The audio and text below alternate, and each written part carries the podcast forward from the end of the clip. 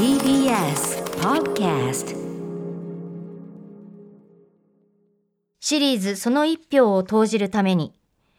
今週は衆議院総選挙に関する特集をお送りしています。今日と明日の2日間は投票率の上昇に向けた取り組みを取り上げます。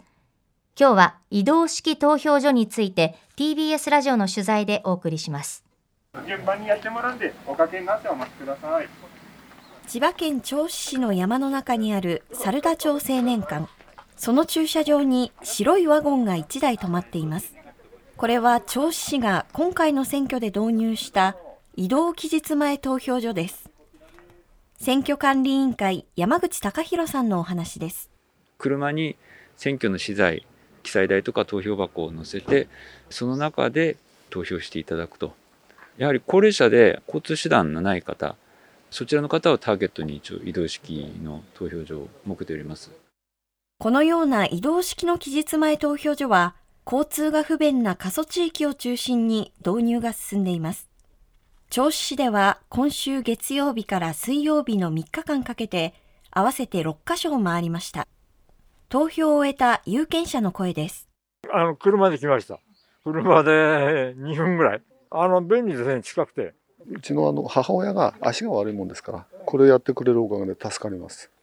移動式投票所導入の背景に何があったのでしょうか？選挙管理委員会の山口さんです。以前投票所が28箇所あったんですけれども選挙経費の節約という面もありまして16箇所に減らしました。その影響で遠くなった投票所こちら結構山の中の地区なんですけれども山を降りてったところの小学校にある体育館まで行かないとしょうがないことになってしまいましたので、まあ、代替策といいますか。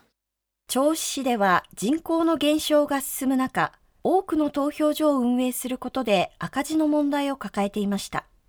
しかし、銚子市は海に囲まれながらも山や台地もある起伏に富んだ地形で坂道も多くあります。そのため、もともとあった投票所が廃止された地域に移動式投票所を導入。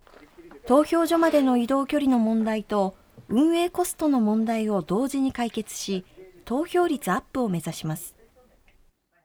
一方、石川県金沢市は、銚子市とは別の目的で移動式投票所を導入しました。選挙管理委員会の前田仁さんです。若年層と言われる若い世代の投票率が低い状況にありまして、今回、大学向けの期前投票所というものを移動式のもので、やるということにしました。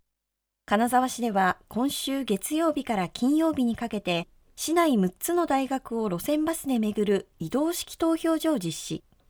明日は午前11時から午後1時まで北陸学院大学。午後2時半から4時半まで金沢美術工芸大学を巡ります選挙管理委員会の前田さんはこのように呼びかけています選挙より身近に感じていただき、そして投票につなげていただければ幸いと思って、選挙管理委員会としても頑張っております。ぜひ、えー、若者皆さんにも投票に行っていただきたいと思います。シリーズその一票を投じるために、今日は移動式投票所について取り上げました。